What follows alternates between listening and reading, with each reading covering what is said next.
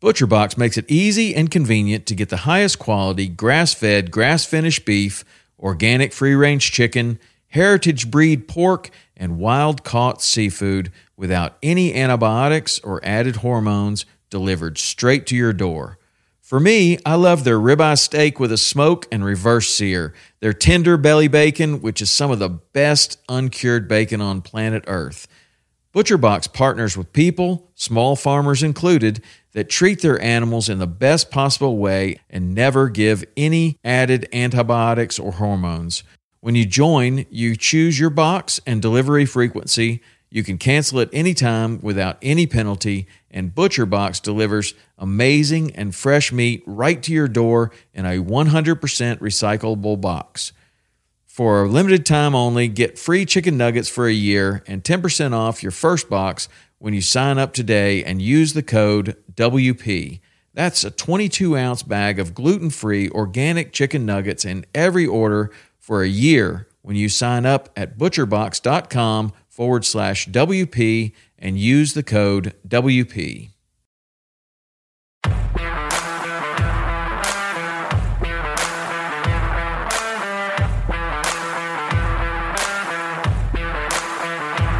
Welcome to Western Contours Podcast, sharing experiences, providing insight, and looking for solutions to become better hunters. We talk gear, on and off season preparation, tips and tactics, conservation, and finding inspiration in the outdoors as sportsmen and women. Thank you for joining us as we share our love for all things Western hunting. Proud to share this episode thanks to these fine companies I depend on in the field. Game Changer Calls. The GC was designed with all hunting callers in mind. Though elk is the intended target, the unique size is a game changing tool for turkey and coyote callers as well. It is not designed to replace your tube or open reeds, but rather to complement the caller's repertoire in the field. Vortex Optics. Proudly made in the USA, Hoffman Boots. If you're heading to the backcountry and you need some meals that won't bog you down, check out SasquatchFuel.com. 100% compostable packaging was designed to combat litter in the backcountry. For more information on conservation in action, head over to SasquatchFuel.com. Titanium Archery Products. Dedicated archers deserve truly unique products that provide all the performance attributes that they demand, and that's exactly what TAP delivers. For more brands we run and trust, jump on westerncontours.com partners page. Look for the code Western Contours and save a few dollars off your order.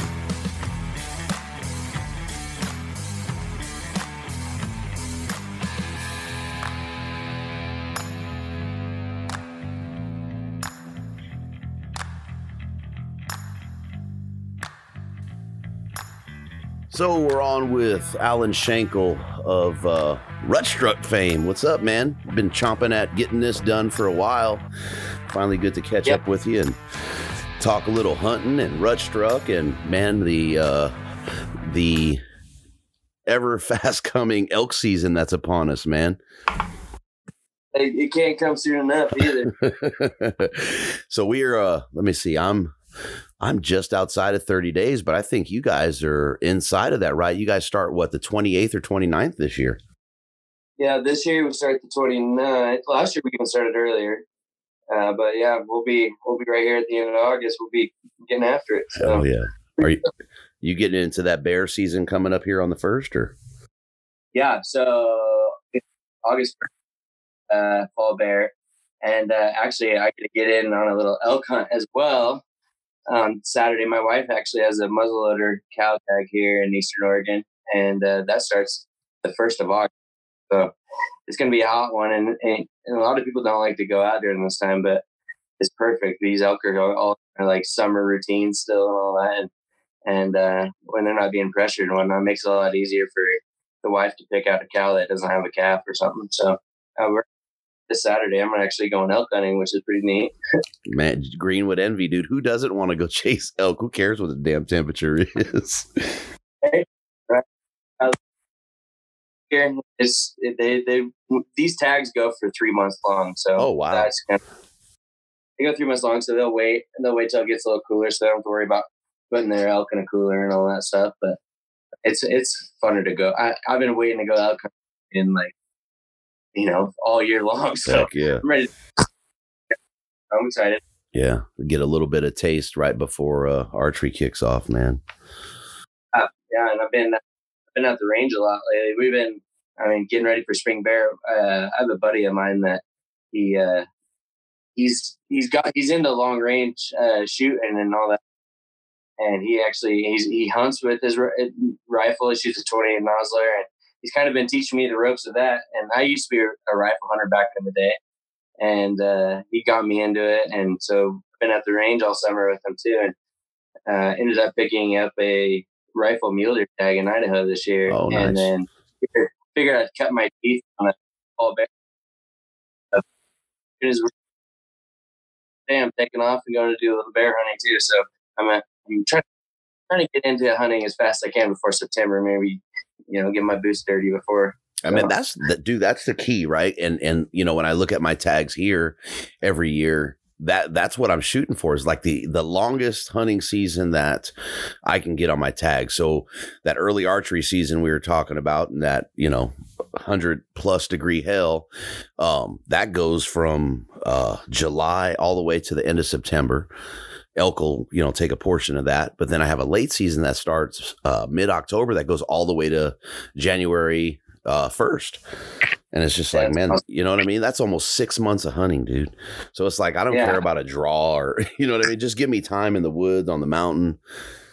Absolutely. Absolutely. Yeah, that's kind of how we are too. I mean, I have a family that half of them rifle hunt, some of them archery hunt. And, and like my, my dad, he, he rifle hunts. So his tag starts in October. As soon as we're done, you know, as soon as we're done uh, with September here, I jump over and go uh, go to Idaho for a mule deer hunt the beginning of October, come back for a first season bull tag here in Oregon with my dad, a five day hunt. And all it is is a five day hunt, bull, bull tag over here. And then as soon as that's done, my uncle has a second season spike tag, gonna help him with that. And then, you know, you got other tags and whatnot going on from there. But I that's what I try to do too. And that's all of us try to do. We try to extend our seasons as much as possible. Heck yeah. I mean, ain't no sense, ain't no sense waiting, you know, nine, ten months, and you only have to wait seven. So I yeah, absolutely. It, you know. So yeah. before we get too carried away, man, why don't uh, just for folks that don't, you know, haven't heard of Rutstruck or uh, follow you guys, why don't you drop us a little bit of an intro, give us some background on yourself, and then talk about Rutstruck a little bit. All right. Well, uh, an easier way to in, introduce us uh, and kind of let you guys know who we are. Um, we're just a group of friends that have grown up hunting together. Uh, most of it started during rifle hunting uh, for elk growing up and uh, it originally started when uh, you know my brother my brother decided he wanted to switch over to archery. I was just before that I was helping buddy for about five before that, just calling out for him, and then you know learning the ropes that way before I switched over. And um, anyways, my my brother's like, you know, I I really want to archery hunt, and I was like, well, man, like if you start archery hunting, then I'll call for you, and then we'll see how the first year goes with you archery hunting, and and uh, maybe I'll eventually. Just because the five day hunt in Oregon is so tough. I mean, a lot of pressure right away. And if you do see a bull, I mean, even if it has antlers, you're shooting, and the opportunities are slim, and the success rates getting pretty low. So um, I wanted as much opportunity and hunting time as possible. So that's why I was like, you know, that was a great idea. So my brother actually switched over to archery, and uh, he had a buddy that uh, was into archery too, but uh, he didn't have any hunting partners. Um, his hunting partners actually didn't live here, so he was looking for people to hunt with, and so joined up with my brother and I. And uh, the first or the second night, me and my brother hunted together. We actually ended up shooting. He ended up shooting a bull at ten yards, and uh, we're you know that's off to a great start uh, get that bull off the mountain. Then the next day, you know, we take our buddy uh, Jake Kerberg, Slur, is who we call him, uh, take him up and uh, end up calling in his first archery bull that night, and he shoots that one at 20 yards. So in two nights, we dropped, you know, we harvested two bulls, and uh, you know, I thought that's pretty good luck to start with. No one would believe, kind of, you know, we just jumped, just start, start harvesting animals, and then next year I was like, you know what, I'm gonna I'm gonna decide to archery hunt as well. So um, we ended up actually in five total. We ended up all tagging out you know, and we get I could tell to get into more details story later, but um, you know, I was like, this is nuts, like how we rifle hunting and then we jump over to archery. Of course, I was calling for a buddy for the five years before this, so uh, like it's not like I didn't know what I was getting myself into and whatnot, you know, and uh, you know, to start off archery hunting with that kind of luck and and uh, filling tags like that. I was like, you know what, guys, we need to start filming this stuff. And I was like, nobody's gonna, no one believes this. Like everyone probably thinks for there's something. This is unreal. So we actually started just picking up a camera, and uh, that changed the game a lot. Like anyone that tries to pick up a camera and go go try to film their hunt and all that stuff, it, it's a lot. It's a lot more difficult than you think. And uh, anyways, yeah. So we that's basically how it all started. We me and my brothers hunted together for a really long time. We came from a family of hunting, and um, we just joined up with a few of our buddies. And uh, Jake McAllister, we call him Big Cat. He uh, he rifle hunted with us for years too, and he ended up, you know, he hunted with me for the past 15 years and whatnot. And he finally last year actually jumped over to our and we we called him in his first bull last year with his bow and shot it his first year ever archery hunting as well. So the luck continues, and uh, you know, we actually that's kind of where the name came from as well. It's like once once we got into the art, kind of rut struck. You know, like then instantly we had bulls. We were calling in bulls, and they're coming and screaming. And it's like you know that that's where that's where you that's where the you get the dreams from. You know, you, you that's exactly what like dreams are made of there. And so uh, yeah, we we just ended up starting yeah these, uh, these hunts and how we came together and we have channel and uh, you know we, we're just out here having fun. That's that's really who we are and what we do. We just hunt if possible. We shed hunt in the off seasons. We're doing everything we can, but we're just vlogging basically everything we do, and it is a blast. We're just sharing it with the world. So yeah, you got, and that's one of the things when I first started following you. I think it was a couple years ago after that, after a hoodoo shoot or something. And uh, man, you guys pile the sheds, dude. dude, and that's one thing too is that like when I when I grew, you know, uh, during the winter, I tend to put a few pounds on or whatnot, and that that's been my workout plan every year. I'm like, you know, uh, that's the best way to lose weight. Keep it off and keep yourself ready for you know your spring season, hunt season, all that stuff. So yeah, that's when we started, you know, shed hunting like crazy. I start I started shed hunting when we you know younger age, and uh, I don't know, it just addicting, and now you can't keep me off the mountain even in springtime. So right. I mean, there, there's something to be said about it, right? Is and you know, you're you're out there shed hunting, but you're gathering information that whole time too, right? I mean, it, it there are some things that come along with it outside of pounds of shed in the pack. No, absolutely, and we, uh, you know, that's one thing. Like I stress, I think scouting and doing all that kind of stuff, uh, it, it's a whole other world. You, it's just you another way of learning these animals and whatever you're hunting and uh, where they're going from winter ranges to you know to their breeding grounds and all that kind of stuff. It's just more information to put in your head, and I can I, I consider it all helpful every from you know start to finish, from shed hunting all the way till hunting season. So. I mean, and really, you know, when you, I don't know if I should say especially, but when you start talking elk, I don't know that there's anything more important than the knowledge of the animal, right? And understanding the the whys of what they're, you know, there's there's not many things that they're worried about, right? Um, food, water, you know, bedding area, and then you know our favorite time of year when they're rutting, but outside of that, I mean, just having that knowledge of the whys when it comes to elk is is up there with knowing how to play the wind with those buggers. No, absolutely. And also, I mean, if you're shed hunting all this ground too, you're covering a lot of ground. You start learning all the ground. You start learning where, you know, you walk through an area and you can see rubs from the, either the September before or then maybe they're maybe they're trying to rub and knock some antlers off or whatever. But you can tell the difference. You learn that you learn to tell the difference of how those rubs are. You find bedding ground, and you just you, that's why onX Maps is like or base map or whatever. But we use onX and I seriously my on my onX maps, I bet I have like two thousand marks on markers on that deal. Yeah, I mean, it's just from covering ground and learning all this stuff. The next thing you know, like you're going hunting over that area, you're like, oh yeah, well I remember this right here, and then you click your icon, and next thing you know, you're uh, you're standing in their bedding grounds. But no, that's that's just my whole thought behind it all. And I mean, who doesn't love picking up a little bit of antlers anyway? So. Oh yeah, and it, you know, and I never really, I don't know. I, I there's a lot of no offense to anyone. There's a lot of hype with shed hunting, right? It's the kind of the thing to do. It's the popular thing to do. And I don't know, and I'm making an assumption, but I don't know that people are looking at it as an opportunity to learn that animal and put data together and make correlations between you know those rubs and where they're picking up sheds um, as to behavior and, and travel things like that. And what it's turned into is it's either a way for somebody to make money or just uh, it's a way to become insta famous or whatever however you want to look at it but i mean small town guys over here in uh, eastern oregon and it's like yeah there's not the to do around here so it's it's fishing hunting and other than that bound to get in trouble or you know you let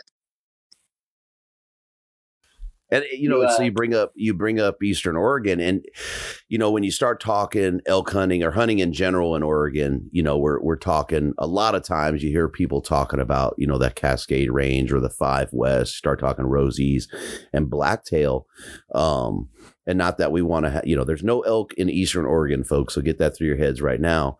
Um, but man, Eastern Oregon is loaded with outdoor opportunities, we'll say. no, absolutely. I mean, we have a giant wilderness over here. We have, I mean, I won't get in too much into detail about all that, but like there is a, you have a lot. The only problem with Oregon is uh, just, I mean, besides archery, there really isn't anything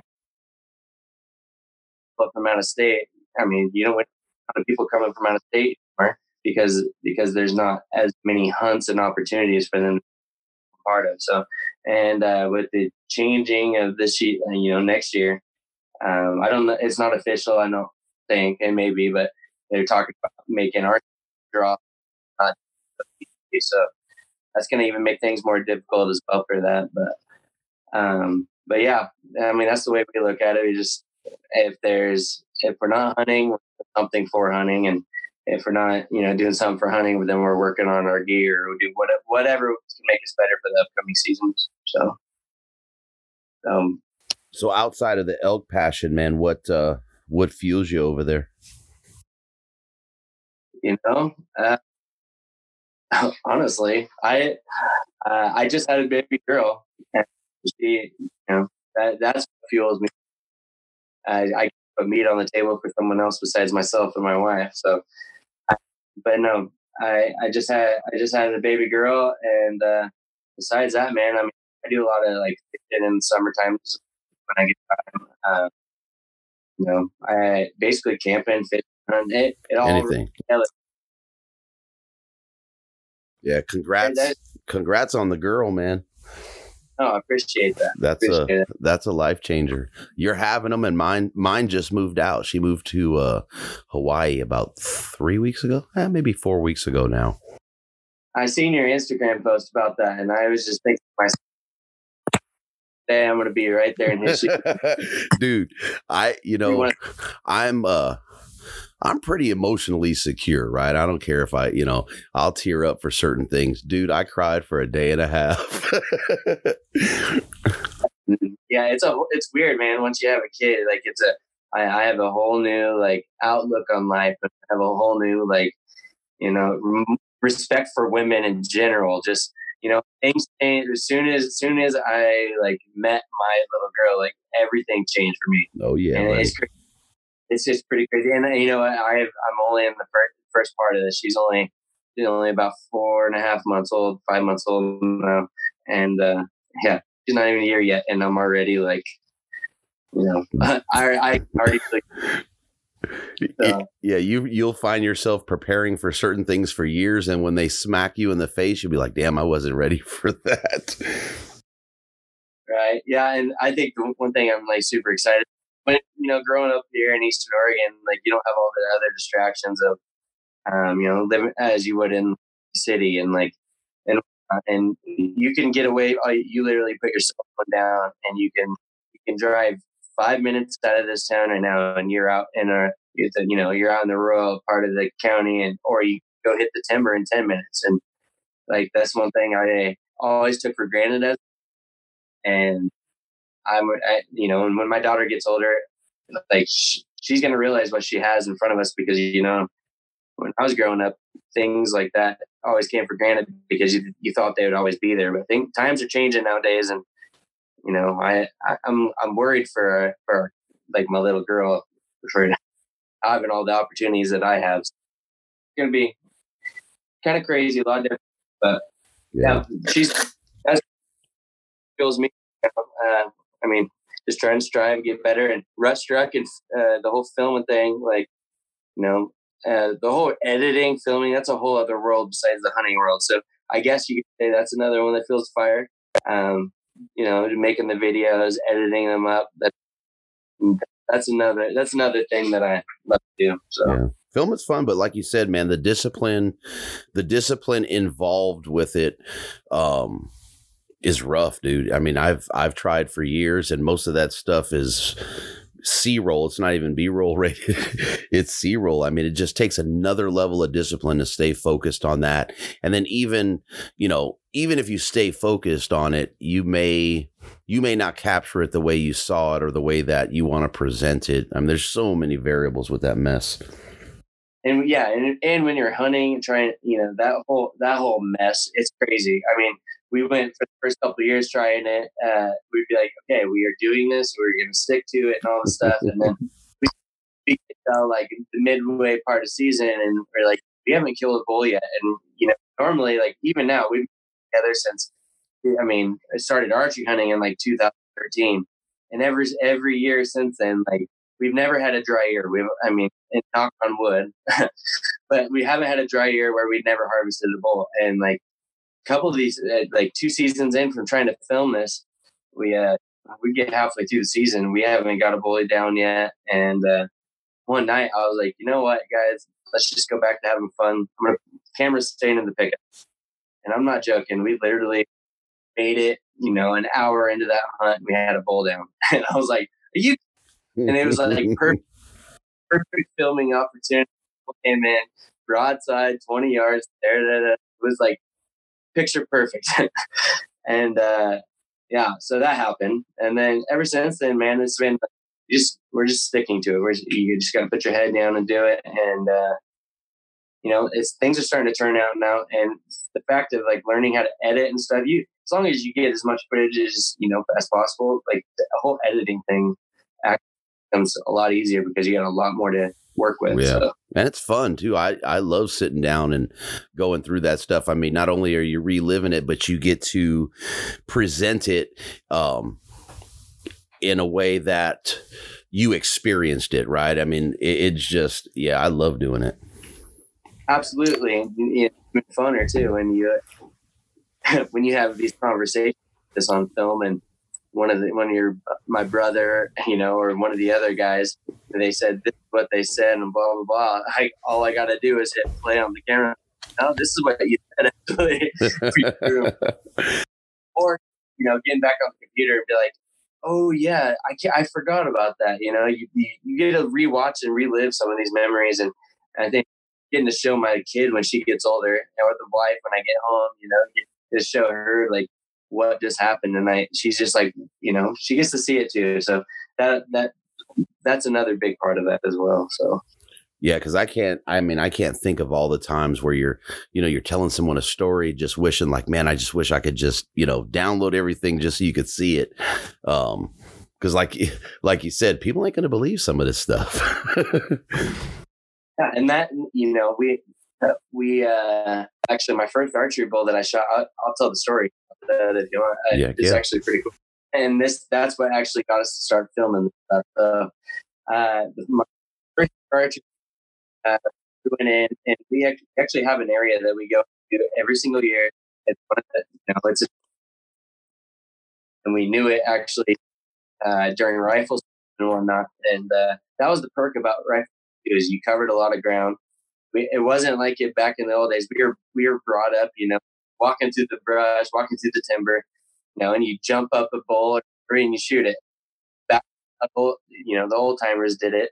Back, that's how I was brought up as well. And you didn't have the big old binoculars, glass. We hunted thick timber, so uh, you know, getting to cover front bed grounds, water, all this stuff. We found this area, and uh, we actually call it the kill zone because we've harvested literally over 15 bulls in oh, there and uh, yeah, it, it, turned into something really special. And uh, actually, every single one of us in this group has killed their first archery bull out of there. Their very first archery bull came out of that place. So it's that is pretty cool, man. But um, anyways, we go into there, we all set up, and uh, you know we start calling. It's about three o'clock in the afternoon, and uh, the only time we ever hunt this area is in the evenings because the wind is just garbage in the morning, blowing straight down. These elk like to go down the bottom this this big drainage, and uh, so we get up in there, and it's about three o'clock in the afternoon. We, you know, light cow calls and just kind of hanging out. We're cold calling because usually these elk are they're in there. We know in there, so we're cow calling, cow calling, and then we get a, a bull respond very across the draw, you know, to my left, and um,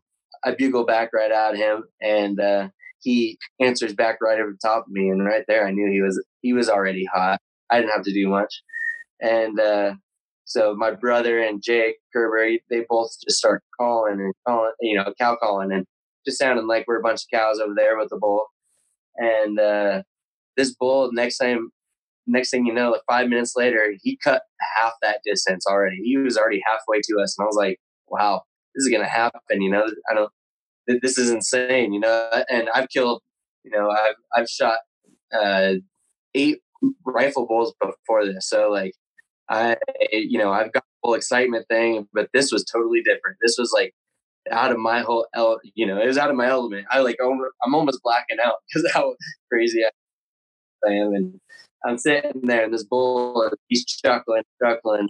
And uh, I bugle at him and he bugles back over the top of me. And I'm like, this bull is going to be big, you know? He's like, he, he's the one in charge of this right now. So I just, I actually bugling, and I let the guys just start cow calling, keep cow calling, and they were actually all both of them were to my right, about 30 yards, and then 30 yards beyond Jake was my brother, and and uh, they're cow calling, and they pull this bull right through, right in front of me, 30 yards, and he comes through the trees, and he, I swear, he looked like a dinosaur coming out of there, just screaming, bugling. Drool's coming out the side of his mouth. I can picture it like totally perfect, like it was yesterday. You know? And uh, you know he's glunking and he he doesn't even stop. He's still walking and he's you know chuckling as he's walking. And right at my yeah, there's a trail that comes below me at 30 yards, and I I went full draw on him as we went behind a tree. And you know, uh, being an unexperienced archery hunter uh, and not cow calling to stop him for a second, you know, to shoot. I actually like he he was walking. He was on a beeline for one of the cows, you know, which was which was Jake, and I just I literally put my pin where right where I want him. As soon as I seen fur right before the pin, I let it fly, and it, I actually heart shot him just perfect. Like it was being uh, like if you walked it out, it's probably only like 23 yards is what it really was, but it was down. Uh, it was downhill, and so. Or, um, I'm sorry. It was, it was actually, yeah, it was 33 yards is what it was. Anyways, I put my 20 yard pin on it and 20, just over my 20 yard pin. But yes, smoked him. And he had no idea what happened to him. We all he was still cow calling or whatever, and he kind of looks around and he just 180s and kind of trots around the corner, and uh, I hear a crash and let him fall, and I was like, you know, like I'm blacking out right there. I'm so excited. and I just standing there like I can't believe this happened. You and, and then uh, I gave them the whistle and had them come over and they come talk to me and they're like, so tell me, you know, like good shot. And I was like, yeah, like everything was slow motion. Everything was like perfect. And we're standing there and we're all talking and they're all like, you know, hugging me and all that stuff. And I hear another, I hear a cow chirp down below us. And so I cow called down to her and, and I, then a bunch of them started chirping, you know, and I was like, man, maybe this, this bull had cows or whatever. And so we all start kind of calling again. And we're just standing there because we already have, you know, we have a bull down right there. We're, we're all just standing there right there together. And, uh, my brother actually shot his bull two days before this, and so Jake Kerber, he's he uh, he has his bow in his hand, and I was like, knock an arrow because all of a sudden I just seen these antlers, you know, these antlers coming over the top of these Christmas trees, and I was like, you know, knock knock one right now, and and uh, he reaches as slowly as possible, kind of standing out in the open, and uh, the bull steps out, and he's a he, I, I'm not joking, I bet he's three feet tall. He's a forked horn, and just a weird, weird looking bull, just raggy looking bull, and steps out and he's right at he was right at about 35 yards below where we were standing. And steps out in the opening and shoots and uh, craziest thing happened but it hit a branch actually the arrow went right through his neck cut his you know right through the jugular and uh, that bull only went about 30 yards tipped over and we had two dead bulls right?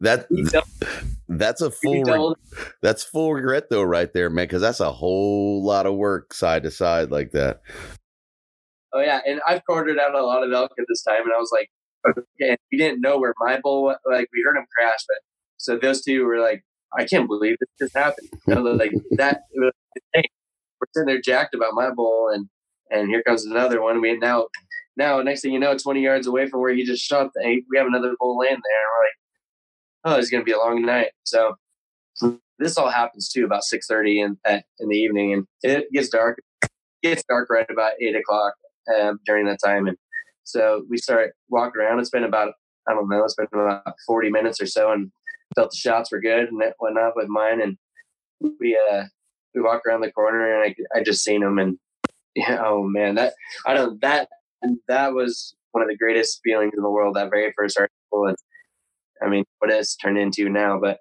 anyways, those two went down and started cut, uh, you know, doing the rest of the work. And uh, on that bull, I actually quartered up mine by myself, and I I had called a couple friends, and they came and helped pack, you know, pack my bull out. And my brother and Jake went down and packed his out. And we were actually standing in my garage or my brother's garage here here in town at it was like twelve thirty at night. Oh shit! Two bulls, six two hours in later. there, and all, got her all done. But like, yeah, that that was that was one to remember for sure. So yeah, I've seen some. Never. Sorry, man. I've seen a bunch of pictures lately. Um, with those fork with those forky bulls uh from up in Oregon, man. Um, at least three or four. It kind of tripped me okay. out when I saw him. I mean, super tall and just forked. Yeah, yeah. I actually have some, trail cam pictures of a bull that I, I bet he, I bet he's at, if he's not three feet or I, he, he could be minimum three and a half feet tall, and he's only one side, and it's the craziest. On a cam picture, I'll, I'll post it when I'll post it it, it's pretty, it's pretty. I mean, you get some weird genetics, especially in these units that are they're basically a general unit, you know, uh, for rifle and whatnot. But um, you, that's why you're just getting you're just getting some weird genes running around and some of this stuff. It's it's just the way you know way it is. And the thirds here in Oregon, Oregon's known for very very small thirds. So, like that is one trait for especially Eastern Oregon over here. Like a lot of bulls don't have any. They're pretty crazy. So on the, we talk about that, all that excitement, but on the opposite end of that spectrum, and I can't remember. It's been a while since you guys posted it. Um, but the Lost Bull story, man, and that one, that one, I I can full on relate to from my Wyoming my Wyoming bull. Um, but talk about that a little bit because you guys, I mean, that was that was really the first experience you guys had as a group. Um, and then to see the pictures that you posted and go, damn, you know, and like I said, I could totally relate because you know you're following that trail and you you know you could see where they stopped and just pumping out, and then you know hide nor hair. Sure. So uh, we're in the exact same place as the last story I just told. Exactly exactly the same. And, uh, well, we're in there doing and cow calling, and uh, about 4 p.m. Actually, it was at 4 4:30 in the afternoon. We had this bull um, just bugled one time, one single time, and uh, oh, we have a bunch of dogs outside howling. uh, but anyway, so yeah, we uh, we had this one bull go off and you know, he's directly below all of us. Like he, he does not left, right, just dead center below us. And I was like, well, here we go. You know, we have another bull coming in. So, and sit there working for a little bit and we got him to come right in. And he was a giant six point. And, uh, anyways, he comes walking up and actually Jake Kerberg was the shooter on this one. And the bull came over to my side. I'm packing my bow too. I'm shooter as well, but uh, comes walking over to my side, doesn't give me a shot, and he has a cow and a calf with him.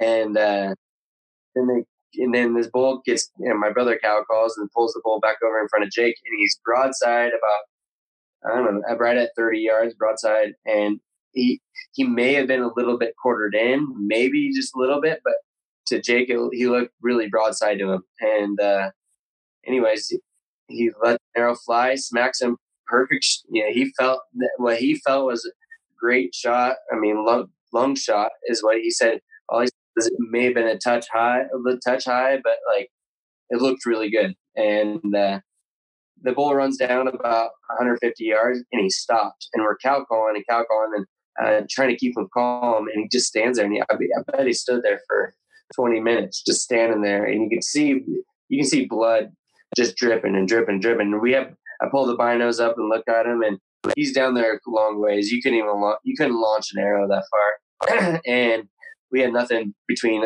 us and him, so we couldn't get another shot into him. But uh, so we watched him for a while, and next thing you know, he kind of walks off, and he kind of you know just walks out of sight from us. So we stood there, and uh, we let about we let another 30, 40 minutes maybe go by, and Jake, you know, how the excitement is. Jake's like, go down and at least see if we can find my arrow or we see where the blood starts, you know. And so I was like, you know, you talk yourself into it and whatnot. And we are younger at this time, and I was like, all right, you know, we can go down there. And this is 40 minutes after we went on the site. So I'm thinking he should be expired by the time it is you know, pretty good shot. It's well over an hour.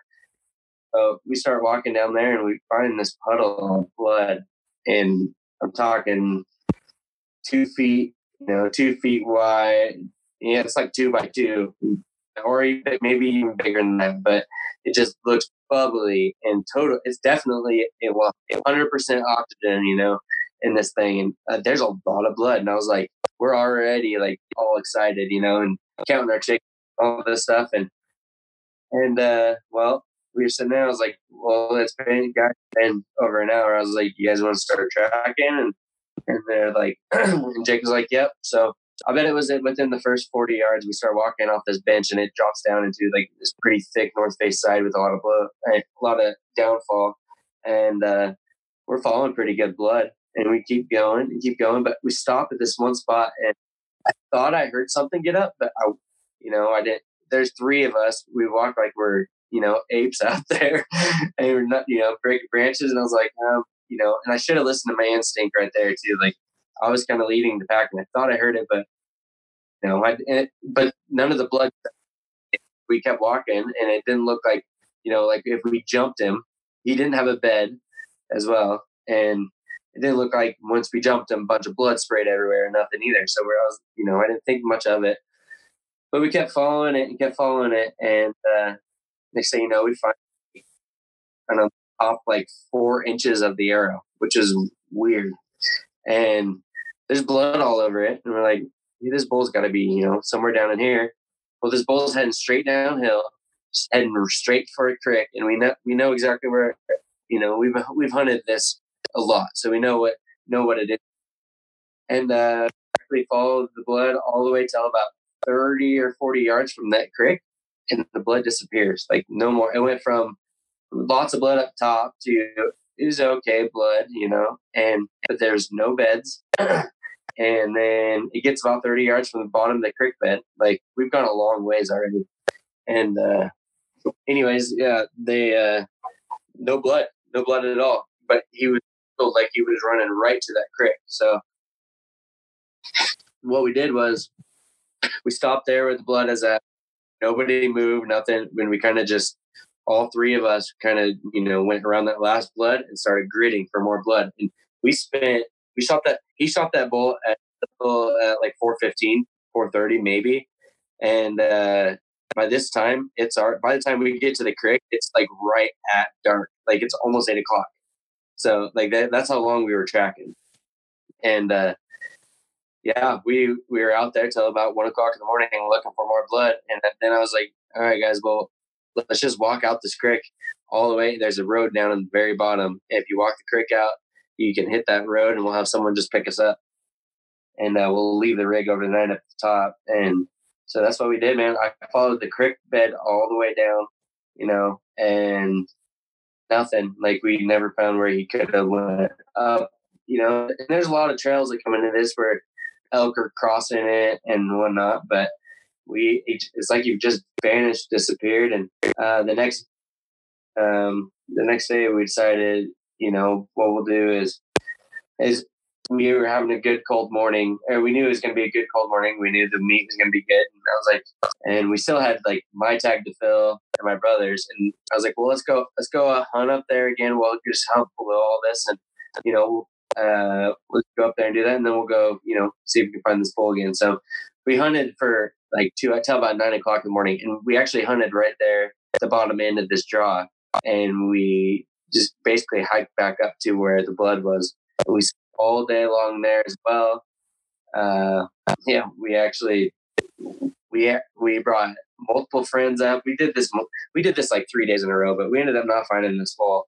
And you know that was the very first bull that uh, us as a group, uh, you know, like as lost. So, I mean, we were trying to figure out, you know, what you know what caused this, or you know, we we totally know that at least there was one lung involved in this because you know just the way the oxygen was in the blood like i mean bubbles and all it's uh, definitely one lung. And talking to jake and talking to him he just was saying you know like he looked like he's broadside but if it, if it, anything that book could have totally been um, you know quarter quarter to him a little bit and you know could have missed one. And the bull it didn't go out the other side either. He didn't shoot through the bull which is odd as well. So you know, uh, that kind of that one haunted us like, you know, for a long time, and it haunted him. He almost actually quit hunting because you know we were full. Of, we we were actually full, you know, full of excitement. We were doing things perfect. We were harvesting bulls, and nothing ever ever happened.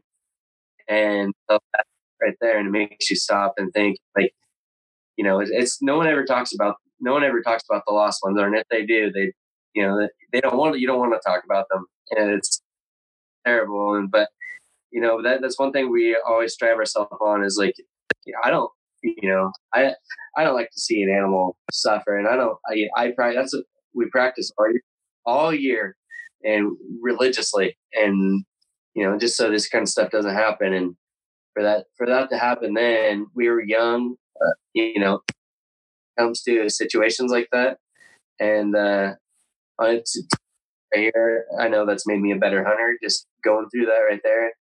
And who knows? We did, uh, we still has never found him. We, know, we've hunted that area so many times, and uh, we we just we never had no closure with them. But you know, that is that is probably the hardest part of that scenario right? Because you know you said you, you, that haunted you for a long time but that'll haunt you guys at least for me with mine you know my lost bull that'll haunt me for the rest of my days man. Um absolutely right? Because then you, you, start looking at what you did wrong, right? And that's a tough SOB. I mean, there's no there's no doubt about an elk's will to live and survive. Um, but you start looking at your shot placement, and you know you're talking, oh, it's a little bit high, was a little bit back, and then all these questions, just it, it's nonstop. Especially for me, like going into season, right, and prepping for that next season, and considering those mistakes and those uh, those hard lessons like that. Yep, yep, and it, it's definitely a, it. It kills all confidence when that happens. You, so you feel like you're the worst hunter. You know, you, you you're embarrassed, all that stuff. Every every one of those feelings are coming over you, and you just you want to go hide in the closet. And it's like I and I and I didn't. I wasn't even the one that like go to the arrow, but like we, uh, like I considered myself like a leader of this team. You know, like I, I, I really try to push every one of us, like, you know, to be the best we can be. And then when that when that thing happened right there, it just it humbled me completely and it brings you down to real life, you know, after all the success we were having before that. And uh, you know, it's gonna happen. It, it, it's gonna happen. Things happen, and you know, I it just he is still to this day we could we could have just we could have went down too early. He could have seen something that he didn't you know didn't really see. You know, he could have totally been quartered in. You only caught one lung on him. That bull could still on it. You know, uh, definitely. We learned so much stuff from that, and it's made us better hunters. And uh, yeah, we just that's one thing. That's one thing about us too. That if if something like that happens, like we we will be recording that now too. And during that time right there, uh, during that whole deal, I don't I don't know. I'm not sure if we were recording it this time or not. Or I don't think we were filming this at all. I think this was just this was just at the very beginning of the film stage. So uh, I know, man. Like if that happened, if that happened this year. You know, I'm to take everybody on the ride along with that too, just because you know ever you don't ever get to see that see what people this is what people need to see like how to deal with and you know it is 100% the worst feeling in the world but you know try to avoid it as much as you can and as much information as you can. And you know that and that's one thing that i want we learn from it and if i can help someone else learn from it you know I'll do that. So. Yeah, and that's a hard call, right? I mean, you know, to say you went in too early, um, 40 minutes, especially if you glass them up and you can see blood pouring out, and then you move a little bit and there's, you know, a two by two puddle. Um, that's like with my bull, you know, you can see where he stopped. And I mean, I had two puddles, right? And it, that arrow was passed through. Um, so he's bleeding out both sides. It's clear as day on the ground. So you're like, oh, he's right up here, you know. And then you, you know, you get up a little further, you lose a little blood, you backtrack and do it again, and okay, he's right up here. And then right up here never ends, man. never ends. One thing too is growing up as a kid, like my dad always, and my dad always taught me, you know, we always have ribbon, no matter what, we mm-hmm. always have mm-hmm. ribbon in our back.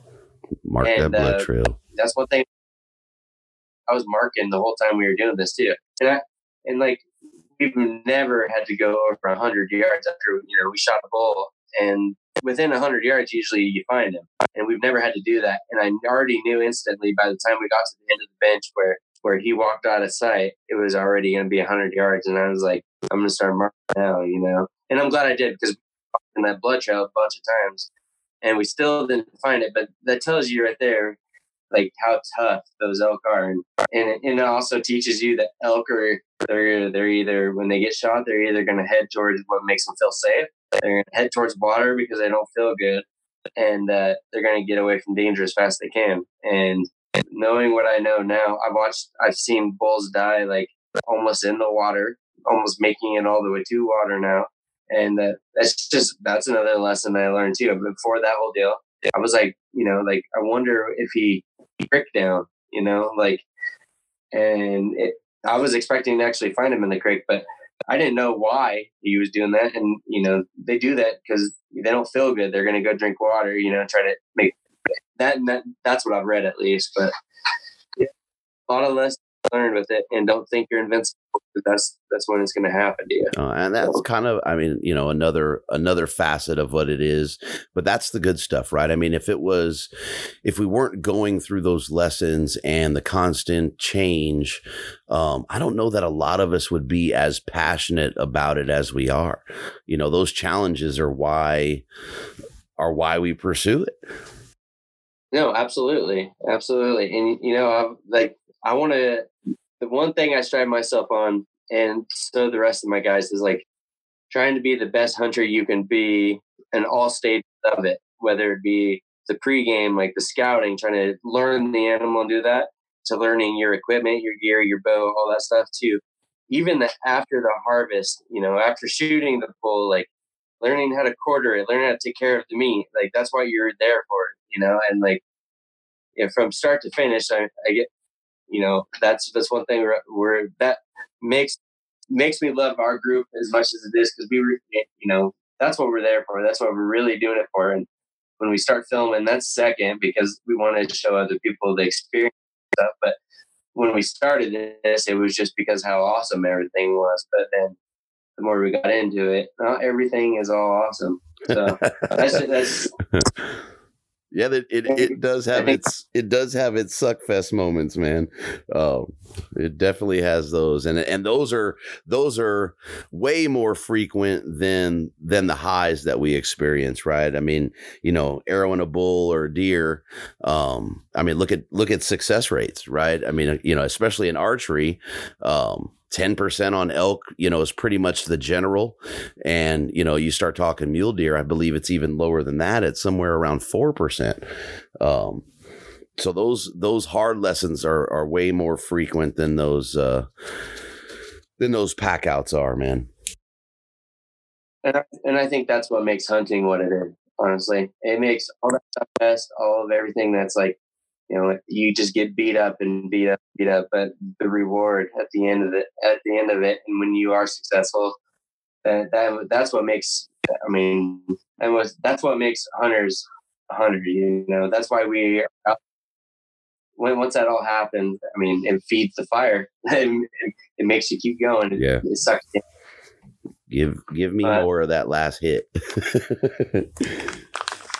you know and then I, I, mean and then it escalates right? Because then it becomes this you know i was talking to somebody the other night and they're like i had posted something and they were like oh you know edgar allan poe now just go kill something. And i'm like you know bro i'm chasing the one, not anyone. Like I'm, I'm after a particular animal, and that particular animal is putting me through something that I am willing to go through for that one animal. Like walking away without notching that tag on that animal, I'm perfectly fine with. Um, and I and and that adds to that experience, and and honestly, it adds to your game too, right? I go back a little bit smarter. I mean, we're on top of deer in this in this hunt. That yeah, we can arrow them we can go after them, but it's not why we're here. So I'm to stay focused on that game. And the only way to grow, you know, grow as a hunter and learn discipline is to, you know, you, you pick your target and you go for it, don't settle for less. Like for me, for, you know, the last two years, I, I told people, uh, you know, told the guys that, hey, I am strictly after a mature bull. And that's like, that's what I wanted. And it's not nothing to do with, you know, the antlers or being a trophy hunter, or it's nothing about that. Is actually just, it's pushing myself even harder to get it, you know, to bigger bulls are harder to kill. And I want to achieve that, you know, I, I want, I want to know what that feels like to, you know, beat the, beat the master at his own game. So I mean, we talk about that, right? Especially with elk, you know, the monarch or the mountain. Well, that monarch has some years on him. You know, I think the the average age of harvested bulls in Oregon is somewhere in the three and a half to four and a half year range. Um, so you know anything outside of that, you, you know you're you're getting up in age class, man, and it uh, it's just next level. You know, the, with the rut, those those larger bulls aren't going to go do a bunch of work. You know, they know that they're going to hold the cows when when the time comes, um, and they're not going to leave those cows once they're with them. You know, so you're yeah, you kill one of those monarchs, man, you're doing something right. Absolutely, absolutely, and that that that's you just find those things like that that keep pushing, and everybody's different. That's what makes it so unique. So, yeah, I don't. I'm not going to be as picky on a bull this year, but uh, something's dying. so, uh, I thought oh, of the same thing.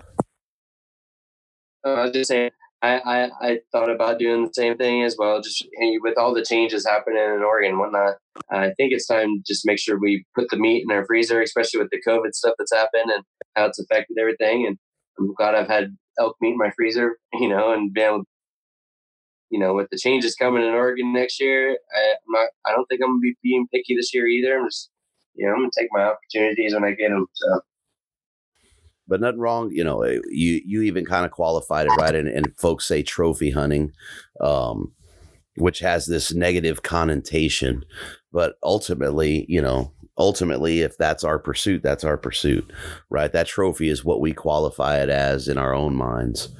So whether that's a little, you know, rag or a or a giant fork and horn bull, a freak of a bull, you know, it's just Yeah, trophy hunt, meat hunt, whatever it is, man. It's it's all the same pursuit. You know, slightly different experience, same pursuit.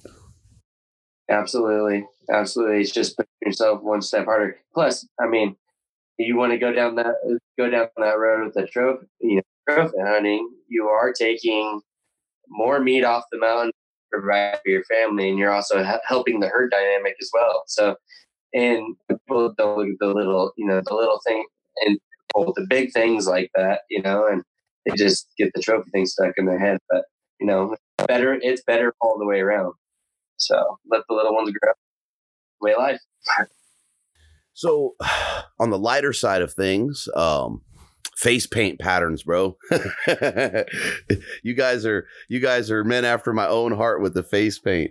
Oh, I was laughing at that post, and and you guys, you know, um, I think the question was on there. Do you just throw it on randomly, or you got some sp- specific pattern?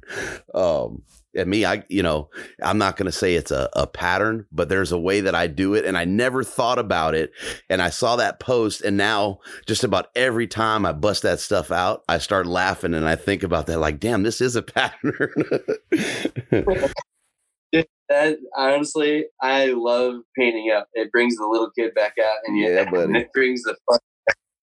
And when you're doing that and you're, you're laughing, having fun, getting throw paint on and going out there and you know, acting like a kid again. That's that's what uh that's what it's all about, man. We last year last year we uh we all had we had so much nature's paint on us, and I was like, you know what, I'm gonna have fun with this. I, I you know I was on my vacation for a week, and I come walking out of the bathroom before we you know took off to go back out hunting, and yeah, I did a full on fade and I messed it up, so I had to wash it off and redo it again. wasn't perfect.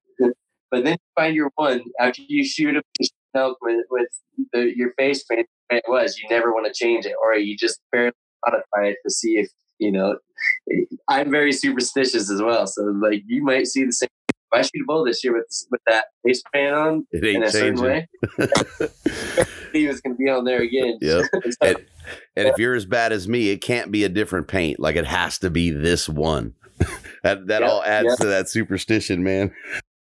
Absolutely. I yeah, I'll tell you the very first. Uh, I'll tell you a superstition I have. When that when the very first opening day or whatever, we're walking through the woods. The very I don't know if you can get in trouble for this or not, but the very first ribbon you see tied on a tree, whatever it is, whatever color it is, whatever you see, the very first one you see, you go tear a piece off of it and you tie it onto your bow.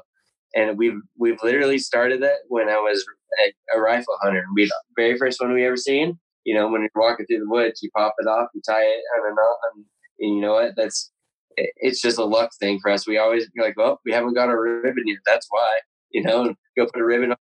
Oh, Kill like, something. that since day one. So it's just something that another superstition we have. Yeah, I gotta. I have to pack in a. I have a sweatshirt some guys gave me years ago, and it's the ugliest GD sweatshirt you ever seen with a white tail and a barn on it. And uh every year, man, I don't before whatever season it is. If I'm packing that sweatshirt, it could be 98 degrees out, and I got that sweatshirt on packing because I refuse to screw up my entire season. That's I actually had a vortex shirt that uh you you can go onto my Facebook or you can go onto my Instagram and look, but there's this black vortex shirt that I got. It was my very first vortex shirt I've ever got, you know, from and uh I wore it religiously on hunts all the time for some reason, but I have harvested I like either with somebody when I have that on, that harvested animal or myself. And like you, I can look at a bunch of harvest pictures or whatever that I'm in. I'm wearing that shirt, like one of them. And so every time we go hunting, even even my wife's like, uh, "Your vortex shirt's in there if you want to, if you're gonna wear." it. so I'm like, "All right, Gotta have it. kind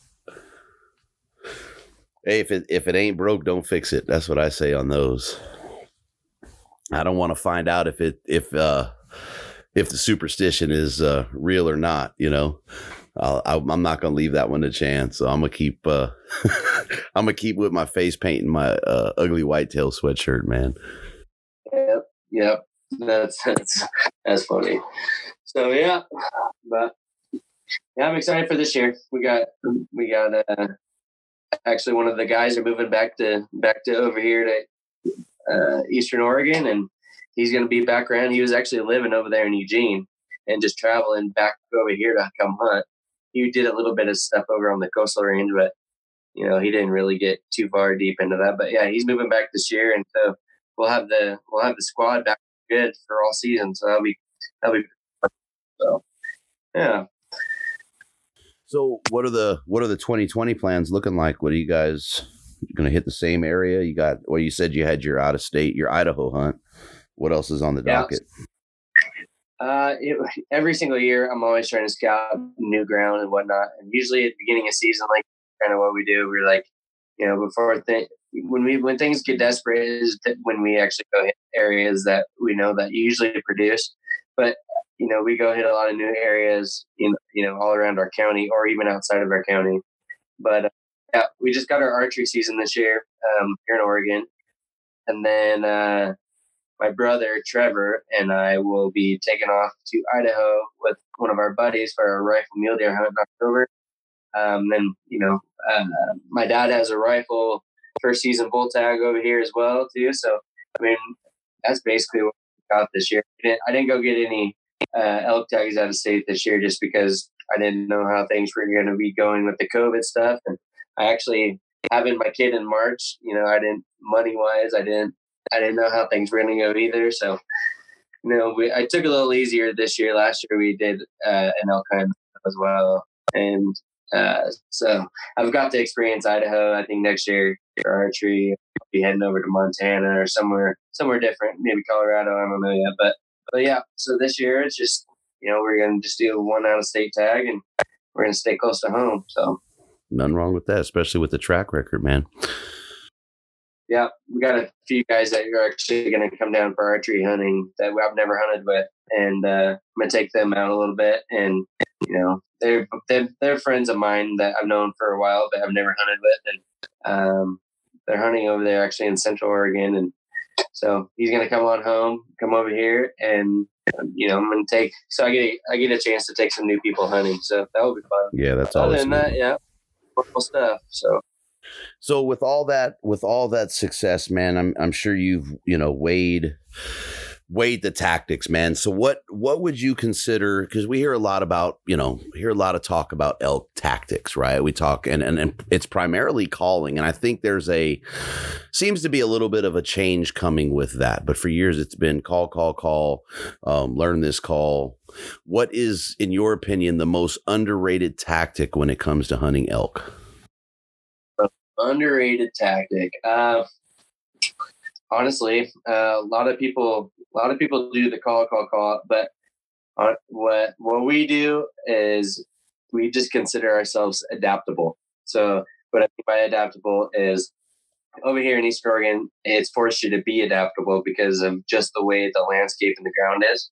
We try to let the elk do as much of the work as possible, if, if possible, or many times, right? You're gonna we we consider ourselves mostly callers. You know, we're gonna call we're gonna call elk in as much as possible, but there's a lot of scenarios over here where um, where maybe spawn stock is uh you know is what we're gonna have to do or or not saying a peep and letting them you know getting good wind and holding steady till they come to you and and letting them do all the work but uh you know for elk tactic wise um underrated honestly i don't know i i would just uh, you know, I you utilize that cow call. Uh, you can never go wrong with the cow call. I mean, I, I think everyone's all into the all that stuff all the time, but honestly, if you're if you're not after a big giant bull and whatnot, and uh, I think just finding elk in general is like super. You know, everyone wants to call a bull. You just step over on top of a cliff and down into another, you know, big old big old canyon or whatever and rip a bugle off and hoping to get responses. But if you do your homework before season, you know where elk live in.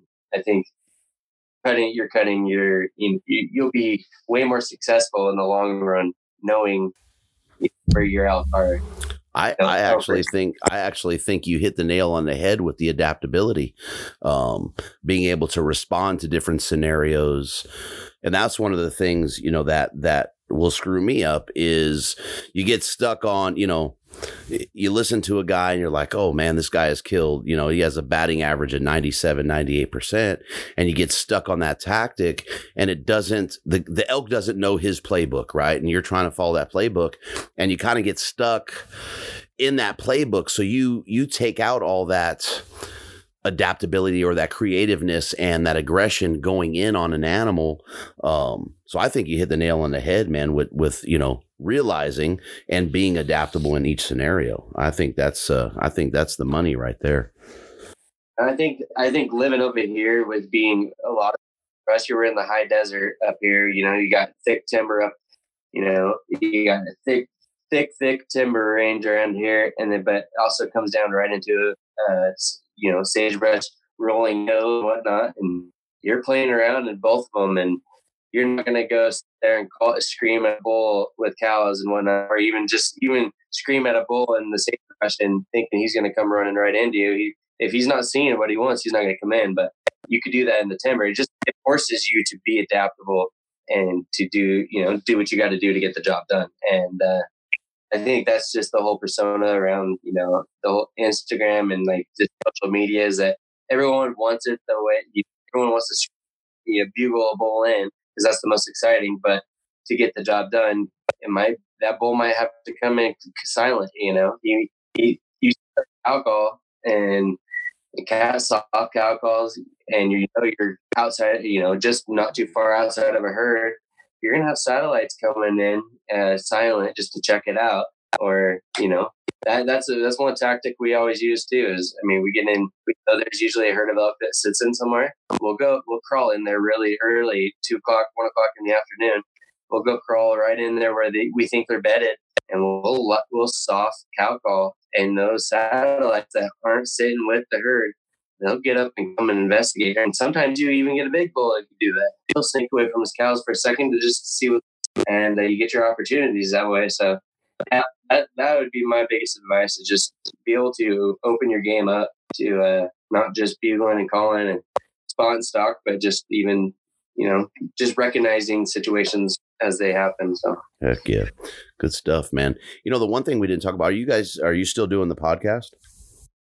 Uh, yeah, I think I'm gonna get a little bit more into it too. It's just, you know, uh, I I have so much on my plate right now with everything. Like I try to keep up with this, this, and this, and you know, the podcast is so much fun. It is so much fun that I'm gonna do a little bit more focusing on that and that thing. We're gonna get that thing, you know, taken off here soon. So I just I love sitting here BSing and talking and you know do that. And how easy is it to you know you get a public you get to publish this right here. Yep. I mean, you just sitting here talking. Yeah, talking uh, hunting podcast. the hunting lies podcast. We just tell lies all day. That's it. uh, when, fishing, so. Yeah, when you launched that, I was like, "That's the perfect name, man." Yeah, I, yeah. I, I work as a as a sporting good manager, and I was always have these old timers coming in telling me hunting stories and fishing stories, and you know, just stories all the time. And like, I love that. I love listening to the old stories, the way things happen. And I was like, you know what? You know, like when I'm driving to work, I want to listen to a hunting story or something like that. So that's uh that's kind of the direction I'm going with that. And I don't we there's a plenty of informational podcasts out there of how to do certain things and all that, but sometimes you just want to sit back and listen to somebody's experience and what happened to them and whatnot. And mm-hmm. I think that's a good outlet for it. Heck yeah. Uh, I mean, that's kind of the uh, similar to the road I'm on, man. You know, and and for me, it is. There's a misconception with with you know with hunters, right? We're we're bloodthirsty, we're killers, we're trophy hunters. You know, why do you do that? You can go to the grocery store, but I don't know, and, and in my opinion, right, and I'm hella biased. Um, I don't know that you find the set of values that hunters walk around with um, in general, right? Generally speaking, there's always a, a bad apple. Um, but generally speaking, the, the majority of our demographic, due to the values that we hold and the things that we respect. It's just unbelievable to me. And you can still you can still get the how tos and whatnot. I mean, look at what we talked about, right? If someone's listening, they're going to get a lot more than just go do it this way. I one thousand percent agree with you. That is like dead on. Uh, yeah, I don't know very many other people that care about these animals that are we hunting. That it's kind of weird to say that, like we're hunting these animals, but I'll tell you, like I I would never want to see one suffer, you know, and like I don't know if that guy, the guy next to you that doesn't hunt, cares much about that, you know, like he doesn't look at it. That.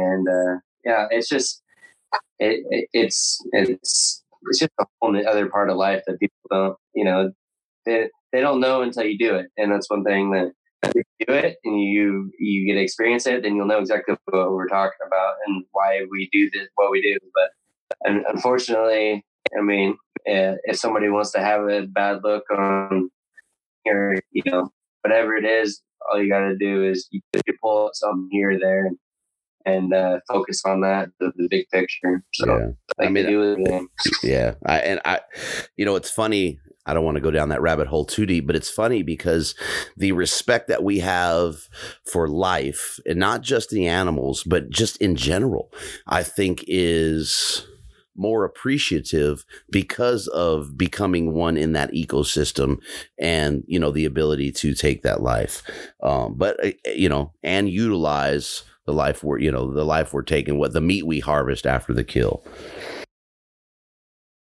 Absolutely. But yeah man I, every time you every time. What's that? Oh no no go ahead. Just every time you even take a bite of that meat, piece meat, you know, you like even my, my family, all, all my wife, my dad, everybody, our whole family, we everything that we hunt, and uh, every bite you take of that, I mean, I think about, I'm thinking about the memories of like, you know, that all that happening and the respect of the animal and all that stuff.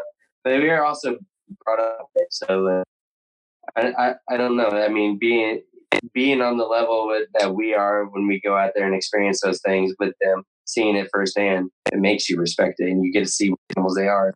So, yeah, it's just hard for outsiders to see it, and but that's why we doing what we're doing right now and talking on these podcasts, just to, you know, try to try to explain it a little better. Yeah, uh, some some people get it. Um, and some people will never want to get it but uh, i guarantee you that that cellophane and foam package of, of beef gets wasted a lot more than butcher paper in our freezers man absolutely I, I could drop a steak on the ground. The 10 second rule doesn't apply. I don't care how long it's sitting there. That's some bitch getting eaten. right nothing nothing to waste man but brother i appreciate the time man i'm glad we uh finally got to catch up again congrats on the little girl um that's a life changer um i'll you know you'll be crying in 20 years or so like a big old baby uh, yeah man I, I, appreciate you having me on too and like yeah, it's a good time it's a good time to bs with you talking with you and uh yeah, good luck on your season and and uh, your last weekend of blacktail hunting. If you get a good yeah, we'll see how that. I'll see. Gotta. I gotta figure out how I feel about 120 this weekend. So, yeah, it's brutal. I mean, you know what I mean. You drive. You drive four hours away. It's 120 degrees, 100 at night. You got about 45 minutes in the morning to hunt, and uh, that's all she wrote. So, yeah, it's a. It's an For interesting, sure. an interesting pursuit up there. Absolutely. I'll try one of these days, but uh, yeah, good luck with it. Go get it Appreciate it, man. Same to you, brother. Appreciate the time. All right, man. Yeah. So, all right. Well, good luck this September. Thanks, brother. You too.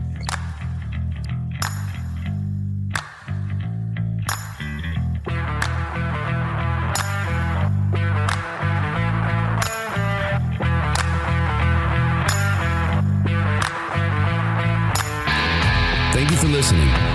Follow and tag us on Instagram at Western Contours. Jump on iTunes, Google Play, and Podbean. Subscribe, leave us a comment, and don't forget to hit that five star rating. We appreciate the support, and until next time, lay them down. We spend a lot of time preparing for our hunts, and how we fuel our efforts is key. Head over to valleytopeaknutrition.com, helping you perform optimally in the backcountry. The purpose of Valley to Peak is to provide sound nutritional information supported by science to help you prepare and perform optimally in the backcountry. There's no secret. This is done through education, coaching, and programming based on personal goals and preferences. Head over to valleytopeaknutrition.com or catch them on Instagram at V2P Nutrition.